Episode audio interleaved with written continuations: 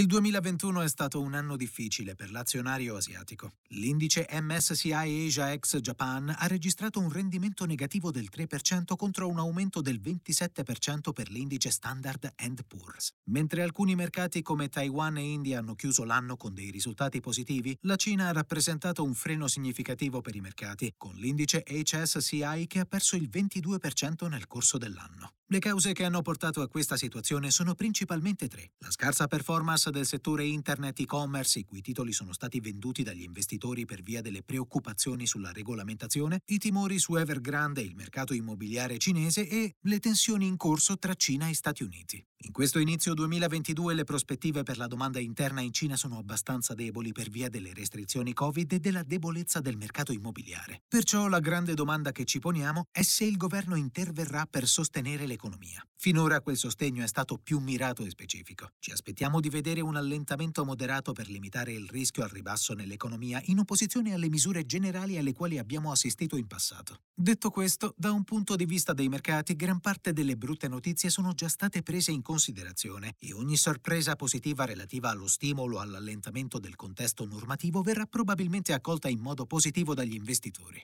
Le valutazioni per la Cina sembrano più interessanti oggi rispetto a 12 mesi fa e da una prospettiva bottom-up continuiamo a trovare delle opportunità, in particolare in settori che dovrebbero beneficiare di un sostegno da parte del governo come nel caso dei veicoli elettrici, dell'energia rinnovabile e delle tecnologie hardware. Come detto, l'India ha registrato una solida performance nel corso del 2021 con una crescita del 27%. Il mercato ha reagito positivamente alle speranze di un rilancio economico post-Covid al quale abbiamo effettivamente assistito. L'economia si è ripresa e può contare su una base solida. Tuttavia, mentre rimaniamo positivi sulle prospettive di lungo termine dell'India, dopo la recente ripresa le valutazioni sembrano elevate e saremo più inclini a ridurre le posizioni piuttosto che incrementarle. Rimaniamo ottimisti sulle prospettive per la Corea e Taiwan, più orientati alla domanda nel settore tecnologico. Al momento è in atto un dibattito sull'eventualità di un forte rallentamento della domanda in questo ambito. Tuttavia continuiamo a pensare che un ristagno della domanda sia più probabile rispetto a un forte calo. Una domanda solida di prodotti e servizi corporate, un ciclo più robusto legato a smartphone e auto possono contribuire a contrastare eventuali cali della domanda dovuti allo smart working. Pertanto rimaniamo ottimisti nei confronti delle aziende blue chip della regione che confermano la loro posizione dominante nei mercati globali. La prospettiva per i mercati del sud-est asiatico economico è influenzata dal Covid che crea una pressione sui ricavi legati a turismo e consumi. Allo stesso tempo questi mercati continuano a essere dominati dal settore bancario, immobiliare e telecom, pertanto rimangono relativamente meno interessanti per noi.